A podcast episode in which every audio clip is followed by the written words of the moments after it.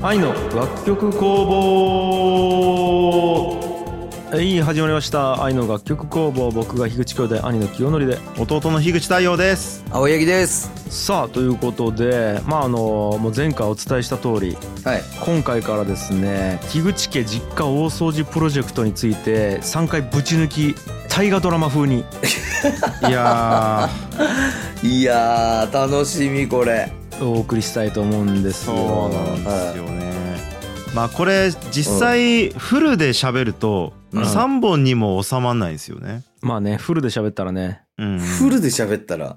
その起こったことを全部喋るとうんうんはいはい、はい。なの。でまあまあそうのんダイジェストというかう。うんんまあまとめながらねちょっと喋っていきたいと思うんですけどなるほどね。一応これでもダイジェストですっていうつもりでうん聞いていただければいいんじゃないかなと思いますいやー、これはちょっと俺はもう登場人物多分全員失調期さ。まあねそう、だけどちょっいやと楽しみなところではあるんやけど。じゃあちょっと太陽から説明してもらおうかなはいじゃあ、えっと、僕からちょっと概要説明しますねははい。えっと3回ぶち抜きで収録しますけど、うん。まあ、今日はきっかけのところを話してうん。えーそこから片付けの初日と2日目まで話します。なるほど。で全部は話せないので、えっと1回の収録でははいはいはい。区切って話していきたいと思うんですけどう。うんんそんな感じです。なるほど。いや、はい、じゃあまあ初日か2日目まで今日は。よし聞いていこううんうん、聞きたい。聞きたい。でえっとまずちょっとじゃあなんで掃除するようになったかっていうのを聞きたいねあったよね。そうですうね、んうん。えーまずですね僕がうん。 2021年の秋にうん。久々に実家に帰ったんですよ。はいはいはいはい。でコロナ禍だったので、うん。えっと2年ぶりうん。今まで2年家開けるってあんまなくて。ないよね。うう。ん、割とちょいちょい帰ってたんですけどいや久々に帰ったわっていう感じだったんですけどうん。思った以上に散らかってたんですよねうん実家が。まはいはいあはい散らかってたというか、うん。えー物が思った以上に増えてたうん。うん。冷静に見たらねうん。でそれだけだったらいいんですけどまあちょっと不衛生なところとかがあったりしてう。うんん物が多すぎてうん。うん。なのでちょっとこれはどうにかしたいというかこのままだったらずっとこのままだろうなと思ってしまったんですよ。はいはいはいはい。やっぱ実家に、えっと、いつも帰れるわけじゃないんで僕は東京に住んでるんで。うん。なので片付けをやらないかっていうことを提案したんですけどはい。ただやるんじゃなくてプロの手を借りてうん。大規模な片付けをしないかっていう提案をしたんですけどはいはい。もう全くピンとこなくてうちの両親がうん。ううんん。いやもうそんなんせんでいいと。う。うんんということでうん。全然乗り気じゃなかったんですけどは本当にやりたいっていう希望を出してい。うん。あの今家を離れているけどちょっと見過ごせない部分があるとうん。なのでちょっと打ち合わせをしようっていうことでうん兄ちゃん交えては家族で打ち合わせをしたんですよい。なるはほいど。でその時、えっと、兄はうん。田川にいないタイミングだったんでうん。福岡市とズームをつないでズームつないで。ははいいで僕と両親は田川の家にいる状況はいではいはい。会議をしたんですけどはい。うんもう家族会議やね。家族会議でうすんうんうん。もう久々の家族う会ん議。うんううん。んで、俺はやりたいと思っていると。片付けを。うん。やりたいと思っているけど、両親がそれを思ってなかったとしても、うん。ちょっと傍から見たら、片付けた方がいいと思っていると。ううんまあ、兄ちゃんもおそらく同じ気持ちだったのかなと思うんですけど、うう。んん片付けするしないは別にしても、うん。もっと良い形があるとは思っていたよね。あの家にとって。そうねうんまあい一旦ちょっとそうねと言っておこういろいろあるけどうん俺はううんんうんうん。そうねはいはい広い家なんですよね。うんいや、広いよね。うん。で4人で暮らすために建てた家なんですけどう。うんん1995年ぐらいかなうん。でそこから僕と兄が成人して家を出てったので今2人暮らし両親がうん。でこれあの家の大片付けするって言ったら誤解されがちなんですけど、まあ、両親健在ですはいそうなんよね はあの大体子供が実家の片付けするっちそう取られがちやけどんんそうね不幸があったとかねまあそうじゃないですよ、うんってことはねはいで。そうじゃなくて家族全員で取り組むプロジェクトとしてう。うんんこの片付けを、えーやらないかっていう提案をしたんですよ。うんうんでその4人で家族会議したんですけどうんまだ全然乗り気じゃなくてううん。うんん。もうプロの手を借りるっていうのがどういうことかイメージがついてないっていう。うん。なぜ僕がプロの手を借りたいと思ったかっていうとはこんまり先生の存在を知っていたからなんですよね。はいはいい。はい。はいまあもうこれ説明いらんやろこんまり先生はねうん片付けのプロの、はいえっと、有名な方なのであうのん調べていただければわかると思うんですけどうんうん。必ず福岡にもそういう人がいるはずだと思ってううんん別に心当たりはなかったんですけどその片付けアドバイザーに、うん。えっと、探したらいるはずだからその人を頼ってやらないかっていううん。ことを言ったんですけどまあずっと乗り気じゃなくてうん。で乗り気じゃないんだけどその理由としてはうん。あんまり人に家を見られたくないというかあまああ、ねまあ全然田舎のお父さんお母さんそんな感じよ。と思うみんな、うん。うんわざわざそういうのを晒すことがないんじゃないかっていうのとうんまあもちろんプロにお願いするのでお金が必要になってくるんでっうんそうよね。ていうことなんですけどもう俺が出すって言ったんですよ、そうねかなりかかったとしても俺が出すって言ってうんで、えー、とみんなで話した結果兄もうん。お金の負担はしてくれることになり、まあもう俺が半分出すっていう話をしてうんうん、なので、う兄弟折半で負担してまあある意味、えー、と両親へのプレゼントみたいな感じでなるほど。始まったんですけどうんめちゃくちゃ嫌がってるっていう。そうそうそう。で、まあ、うちを、うちの両親側から言うと、まあ別に今普通に生活できていると。うんうんうんうんうん。で、まあ別に客が来るっつっても、そんな1年に何回かしか来んし、まあ来る人ももう気が知れちゃう人しか来んと。だき、まあもうある程度生活できたらいいんやねえかっつうのがまず一個。うんううんん。で、えっと、特におかんとかは、まあね、これは徐々に出てくると思うけど、とにかく趣味がめちゃくちゃ多くて、うんで物が多いんよそのハンドメイドやりよったりとかあとフラダンスやりよったりとうんうんうんかうあんとなんかこうもろもろめちゃくちゃあってさうんで趣味が多い中でえっととにかくね家がでけんようち実家が。うんうん。でうん至る所にもうなんか散財しちょんやけどそれはねい意外とおかんが全部把握しちょんよ場所を。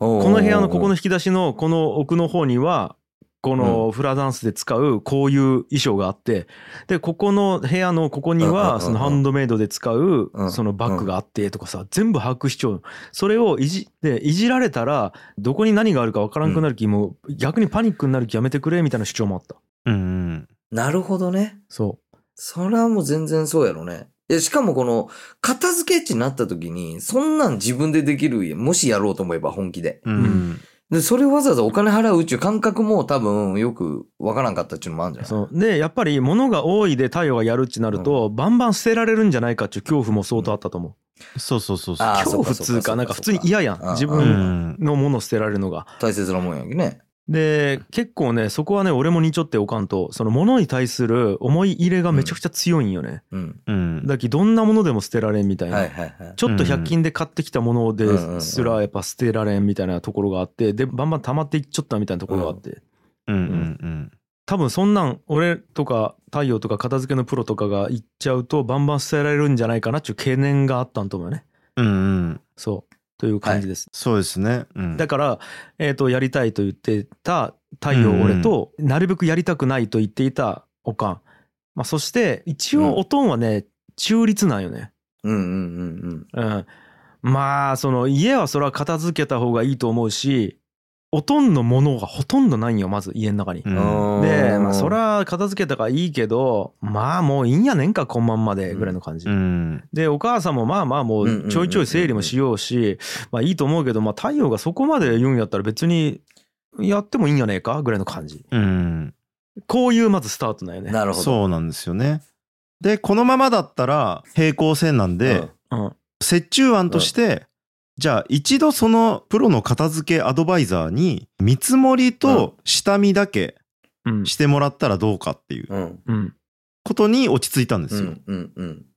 でその時に、えっと、直接会った時の感触で、うん。やっぱりやらないってなったらそれでいいと、うんうん、というわけで、その話は終わりました。ということ。うん。はい。これがきっかけですね。そうだよね。で、一応俺のその時の気持ちを言っておくと、うんうん。多分太陽の目的というのは、シンプルにやっぱりこう綺麗な状態にしたい。家をあるべき姿にしたいっていうのが結構あったよね。うんうん。で、えっ、と、そうなっていない状態にまず気持ち悪さを感じていると。で、太陽が言っても聞かない母親がおるわけやん。うんうん。それに対する、まあ、憤りもあったわけよね、多分。うん、そうですちゅね。う感じよね。うん。で、うんえっと、またね、俺がちょっと太陽とスタンスが被る部分もあるけど違う部分もあって、うん。俺はね、はっきり言って家が片付くかどうかは、あんまり目的としてはなかった。うん。うん、とというより、はなんかこうまあこれはもうあんまりね、言うとなんかあれんうんどこまで言うべきかねこれ あのなんていうかえ、ちょっと待って待って。なんか、なんだなんだなんだ。まあその母親との関係が俺から見るとあんま良くないよね俺は。うんうんうんうん。で太陽と母親の関係もあんま良くないと思っていてでそこにおかん自身が変わらないといけない部分がとてもあると思っていた。うん。え、その片付けをすいるやことえで。中華はもうみたい人間として。なとしてっていうかと。いうか う、んえー、と親子関係があんまりいい状態じゃないと思っていて、うんで、うん、俺らはずっとおかんに対してそのなんていうか言い寄ったわけようん。おかんもっとこうしてほしいこれが俺らは嫌だと思ってるってことをずっと言い寄ったんやけど、それに対して聞く耳が持ってないと感じていて俺らは。うんうんうん。でこの関係性のまま家族がこのまんまいるのが嫌やったっていうのもあるね。うん。いや、まあ、か結構そんな感じなん。なんかその、はたみにはそこまではわからんけどさ、家族的になんか、まあでもね高井君はだいぶわかると思うんやけど俺らの気持ちが。うん。まあまあまあ、いやいや、まあ、でも、なんやろ、まあ、あれぐらい面倒見のいい母ちゃんはいっぱいおれん、世の中に。そうだだからそうなのだき、えっと周りから見たら面倒見がいいと捉えられがちなんよね。うん。まあいいやもうあんまり言うとこれうんうねんうんうんおとんから怒られる気これ。 そうなんですよ。 うん。そうなるほどね俺たちあんまりお前もうん YouTube とかなんかお前ポッドキャストとか知らんけどもあんま言う言うちゃんなっち言われちゃうけど で、わからん、そこはもう家族間のことやけど、俺らはわからんけども。平たく言うと、あうの、んコミュニケーションが、ううんんと、なんていうか、あの、取れないよね疎通が取れているようで取れてないってい意。う思疎通ができないと感じているよ俺は、うん。まあ多分これどの家庭にも、あの、あると思いますけどね。もう全然多分そんなんはあると思うんやけどね。うん。で激しく取れていなくて、うんえっと、うんまともな親子の会話ができていないって感じちょうんう俺。はうんじゃあ今回のその片付けをきっかけにその辺が。うんそうそうねまあそんな感じそんな感じまあこれ誤解ないように言っておくと、コミュニケーション取れてないって言っても、あの、全然喋らないとか電話しないとかじゃないんですよ。うんうん。そうじゃなくて、えっと、相手の気持ちがどんだけ汲み取れるかとか、うんまあそういうところの話ですね。そうねでうん俺らがオファーを出していることに対して受け取ってないと感じているんよねで本人はいやいやもう聞きようって言うんやけど俺らは受け取られてないと感じているうん。うんうんうん。とか理解されていないと感じているうん。みたいなところが平行線でずっとあってでこれはなんかこううん。まあこのまま死ぬの嫌やなと思ってどっちかうがんなのうで多分やけど今もううちの両親70代ね、うんうん。でこの片付けプロジェクトがもしかしたら家族4人でやる最後のプロジェクトになるかもしれんなっていう感覚があった。あうあ、んなるほど。うんそうなんですよね。うん、でもしあー次に家族で何かやるってなった時この4人のうち1人以上おらんかもしれんやんうん。でそういうことになるやんもう言うたらそうね葬式とかになってくるやん次うんのうんうん力を合わせて何かやるみたいな1個のイベントとかプロジェクトうなんかね、次葬式になるの嫌やなと思ってうん、だからなんかその関係性の修復っていう意味でもとても大事やなと思ったっていう感じやね。ら、うん、うん、まあちなみに僕から見た目線で言うと、もう一個目的みたいなのがあって、うん、いつかリフォームのプレゼントとかしたかったんですよね。ああ。なるほど。まあ、あの、リフォームじゃなくてもいいけど、まあ、例えばさ、あの、高級外車を買ってあげるとかさ、うん、あの、そういうことをしたかったけど、実際、うん。そんなに潤ってもないんで、うん、なかなかそういうことはできないっていう。うん、で、家のリフォームしたら、一応片付くじゃないですか。なんか、それの代わりというか、うん。ささやかなリフォームのプレゼントとして、片付けをプレゼントしようっていうなんかそういう気持ちもあったんですよね。うんなるほどねあそうなんよなるほどねでそれに対してあ。全く望んでない母親ね、うんそうそうそそれを、うんでなるほどねここにまたねちょっとねすれ違いがある、まあね、気持ちもわかるけどね、なんかこう、自分のものばっかりやろうし、お母さんもそそういうれは。あんま触られ、もう動かしてほしくないとかね。でプラスで言うと、うんおとんが設計しておとんが建てた家なんようんうんうんうん。あの樋口建設っつっておとんはその建築会社やりよってで言うたらね自分の作品なんよねうんうんうでん家ができた時はでかいし綺麗やしかっこいいしちゅうことでとてもなんというかな自慢できる家やったのがうんどんどんどんどんこう物が溜まっていってなしこんなとこにこんなん置いちゃうみたいな感じでうんう。うん。そうじゃなくなっていったっちゅうのがた単純にそのなんちゅうかなおとんの作品がうん。うん。あるべき姿で世に出てないっつうのが嫌やったっつうのもあるね。まあーそなるほうねどねうんまあ僕が家を建てたっていうのも一応関係してきますね。ううんうん家建ててさやっぱ家をきれいにするとかうん。良い状態にするとかにすごいアンテナ張ってるわけですけど、あ、そうよはね。ライフハックしようぐらいきね。うん、うでん実家が、えっと、リフォームの必要があるかっていうとあうのんそんなことないんですよ。うんうん十分立派な家なんうん。でそうよね。うんおしゃれやし。リフォームすることはなくてただ片付ければ解決するんじゃないかなって思ったっていう、なるほそういうど。感うじ。ん、そんな感じですいね。や、すげえいろいろな思いを持って、その、片付けに臨むわけや。うんじゃあまあきっかけだけで長くなっちゃいましたけあどあ、すごい。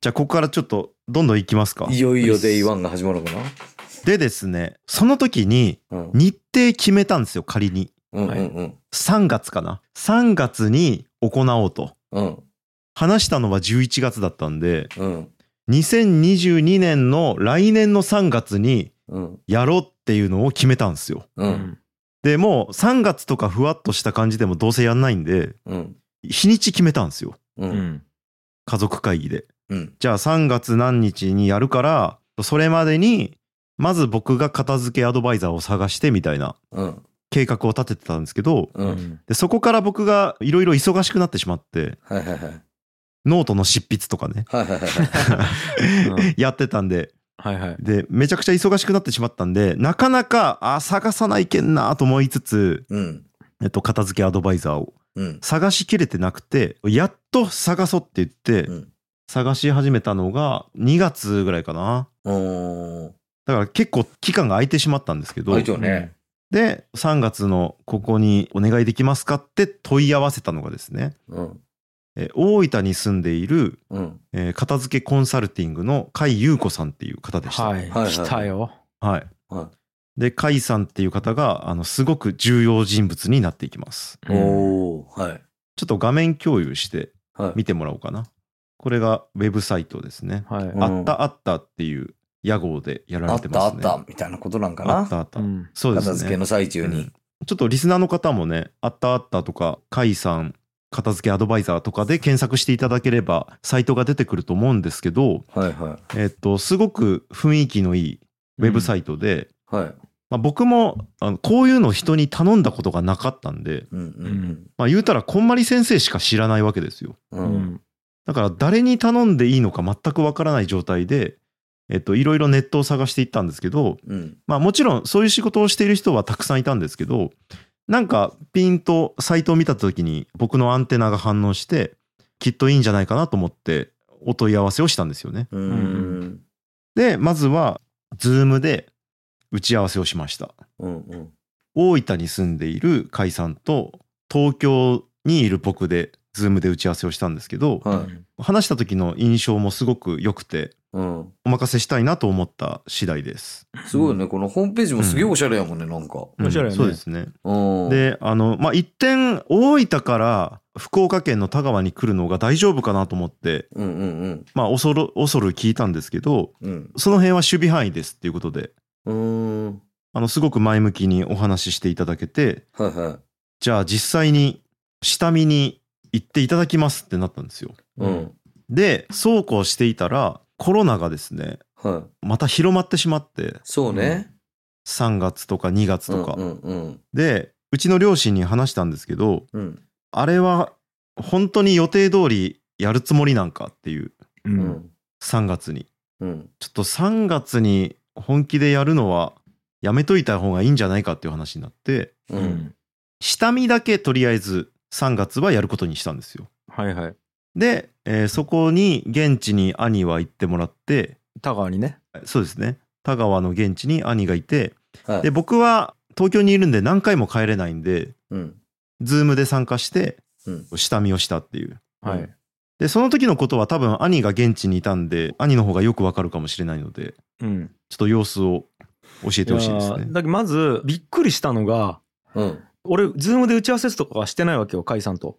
うんうん。で、太陽から言われちゃうのは、もう何日の何時に、あの、アドバイザーの人来るき、うん。とりあえず、ず行ってっつって言われて、うんああ了解っつってだけどサイトも見ずに行ってで俺その時のイメージで言うと俺マジで業者の人来ると思ってたよもう、そうよね。その片付けって言ったらやっぱりこう、ね、作業着着た、作業着着てキャップねを後ろ向きにかぶって、みたいな。えっとすいませんトラックに積み込むのどれっすかみたいな 2トンのアルミで来るようなね。そうそうそうそうそああの分別ううちの方でやるんでとりあえず投げ込んじゃってくださいみたいわなかるわかるわかるわかるわあかる。これあイメージこれぐらいやったら一人で運べますみたいな 前も言おったけどね、これ。そうそうそう、の人が来ると思っちゃったらあのー本当もう女性の方でうん。うん。で、ああ、そんな感じかと思いながら、初めましてみたいな感じで、うんうんで、とりあえずじゃあ見ましょうか、つって見ていくわけよ。うんで、まあ家が広いきさ、あれ、うちさ、う何 LDK になるんけ、あれ。ちょっと待えって。ーっとですね、こないだ数えたのが多分 6LDK ぐらい。えっ 6LDK。と何度やろすごいね。何う度、ん子供部屋1、2、おとんの寝室、和室、和室があって、うんで、真ん中の吹き抜け真か。ん中の部だけ屋。ど 6LDK やけど、そのうちの1個は吹き抜けなんよね、バコーンと。はいはいはういはんい。あの、めちゃくちゃでかい、なんか、ちょっとしたラアコースティックライブできるぐらいのできるぐらいのね空間があるき家の中央にそんな広場あるもんね。そうそうそうそう、うんだからそそういうろででっかい部屋が一部屋ある 6LDK なんやけど、うんそれをもう一個一個見ていくわけようん。でて、全ての引き出しを開けてうん。うん。はいはい。んやけど、まあねまず収納が半端ないんようちうん。多いっちゅうこと。多うんい棚とかね。うん。棚とか引き出しとかがまずね備え付けの収納がもう至る所にあってうん。えここにも引き出しあったんいやここに物入るみたいなところがもう至る所にあってやばいんよねそこ。に開けるとこ開けるとこぎっちり物が入っちゃう ええ、すでにう。ん。そう。で、それを一個一個開けて、はいはい、ああ、なるほどですね。ああ、結構、物多めですね。みたいな感じで、あー甲斐さんうは、んニコニコしながら全部見ていくみたいな、うんう。いうん感じ。ただ、なんかね、あの、やっぱり女性っつうこともあって、うん。結構それぐらい、部屋見ようぐらいから、もうほとんどおかんは心を許しちょった感じがあるね。ああ、なるほど甲斐さんね。に対して。うんうんうん。もうなんか終わる頃には、ちょっとお茶していきませんかみたいな感じで、なんかお菓子とお茶飲んだりとか、うなんかそんな感じ。。うん、で、まあ、もう、おかんとかは、まあ、ここはね、まあ、あの、なんか、こう、あの、もう、ちゃんと片付けてるんで、ここはもう手つけなくていいかもですね、みたいな感じ。うんうんうんあわかるここわはかもうる市民のとこなんで、もう私全部ここできるんで、大丈夫ですけうんど、うんみたいな。あまあ、ここはもうちょっと整理できるかもしれないですけど、まあ、当日までにある程度しておけば大丈夫ですかね、みたいな感じ。うんうんううんん。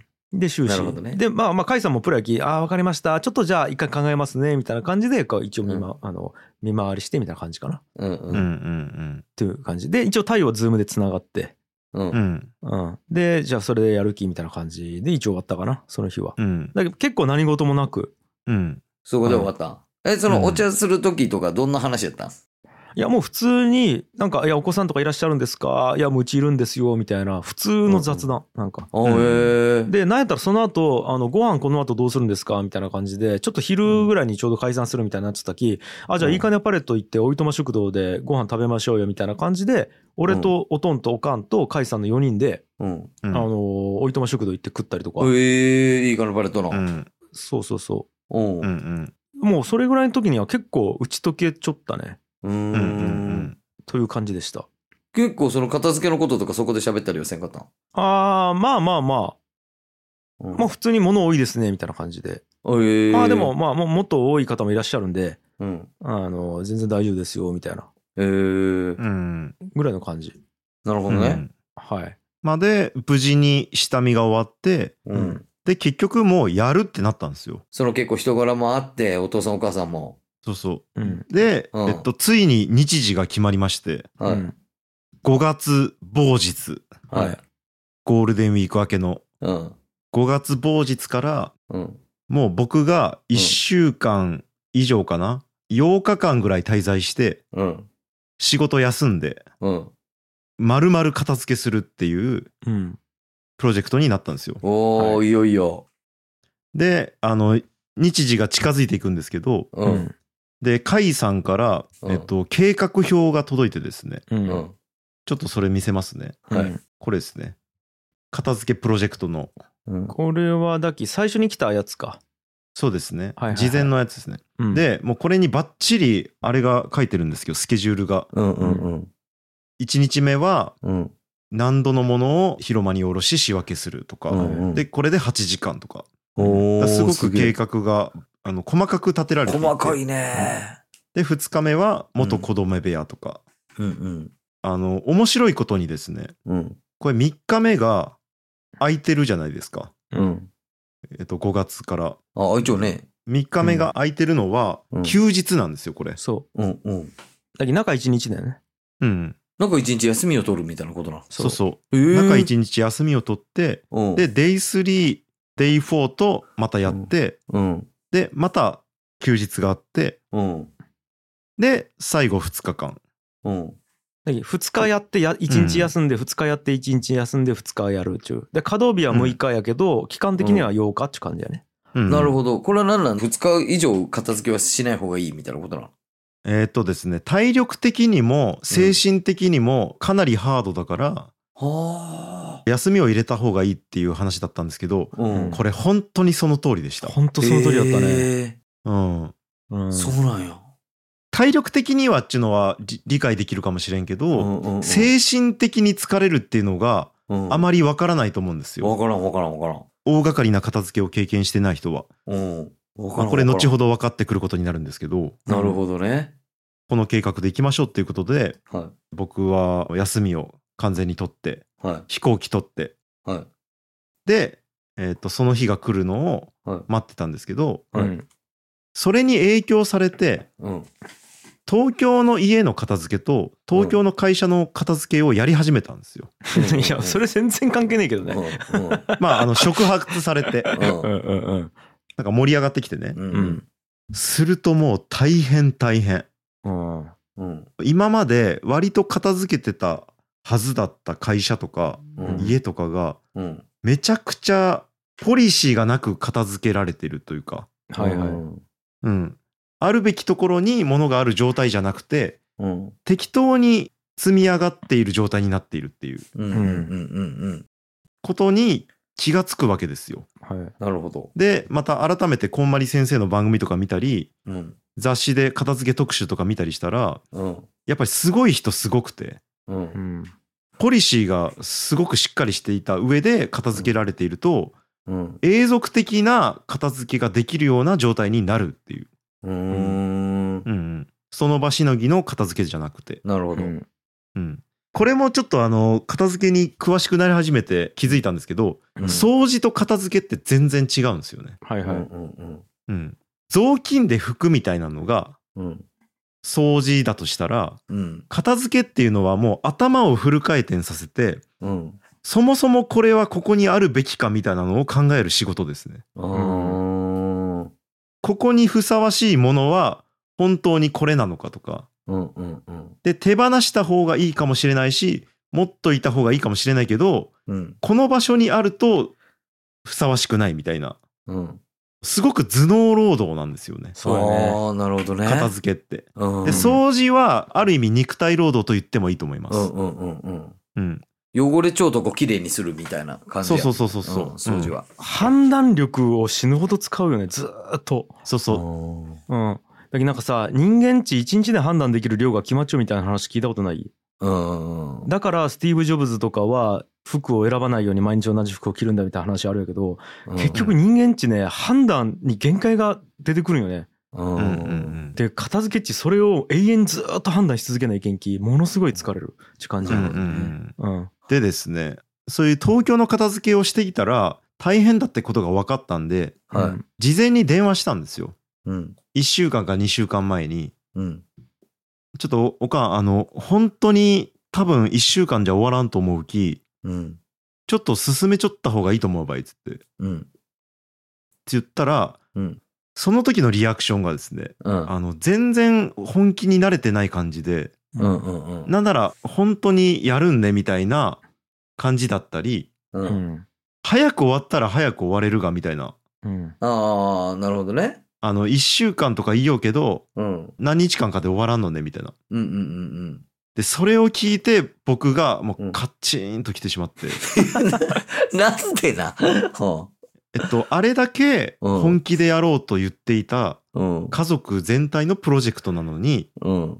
で、しかもプロに頼んでまでやろうとしていたのに、うん。う。うんんなぜそんな片手間のような感じでうん。向き合っているのかといううん感じで、えっ あと、まあ、詳しくは言わないですけど、うんめちゃくちゃ怒りまして、うんそうそれ俺ねおらんのよそこは、うんうん電話先でね。そで、めめちゃくちゃ、えっうんと、喧嘩したような状態で電話を切ったんですけど、う、う。うんんそのままうん片付けの日になだれ込みました。なるほど。なるほどね。いや、そうけどこれさ、まあ、タイは今その、ね、カイ先生とかのあれを受けて、オフィスの掃除を実際にやってみて気づいたことやけど、お母さんこっからスタートやけど、まあ、わからんやろ、どれぐらいどういがや、。そうなのね。まあ、これも後で喋りますけど、うどれほどの片付けなのかの全貌が分かってなかったんですよ。ん。んそうね。まあ、甲斐さんだけは分かっていたうんと思うんですけど、うん。うん。僕らも分かってなかったうし、んううんん。両親も分かってなかったっていう。うんうん。うん。あの実家の片付けっていうのはそれほどのものです。凄まじいね凄まじいものです。う。うんんという感じですね。なるほいど。やーえこれ始まってないんけま だあ、まだ、まだ Day1 行ってないわ。これまでエピソードゼロやろ、これ。 大丈夫これ。れ一回じゃあ今日はここぐらいにして、うんもう今日はエピソードゼロっつうところで一回終わるか、そうしますか。うんはということ でい。いあや、の楽しみ。これは長なる ぞ 長なるぞ。まあということでねははい。 3回で終わるかどうか分かんないですけども一旦シャープ1いやもうシャープ0か今回い。シャープゼロね。そうですねえーここまでにさせてもらいます今回も愛の楽曲工房をお聴きくださいましてありがとうございました番組への感想は「ハッシュタグ愛の楽曲工房」をつけてツイートするか概要欄の URL からメールフォームにてお送りください番組に投げ銭していただける方も概要欄にリンクを貼っておりますのでよろしくお願いしますそれでは皆さん来週も聴いてくださいバイバイバイバーイ。バイバーイ。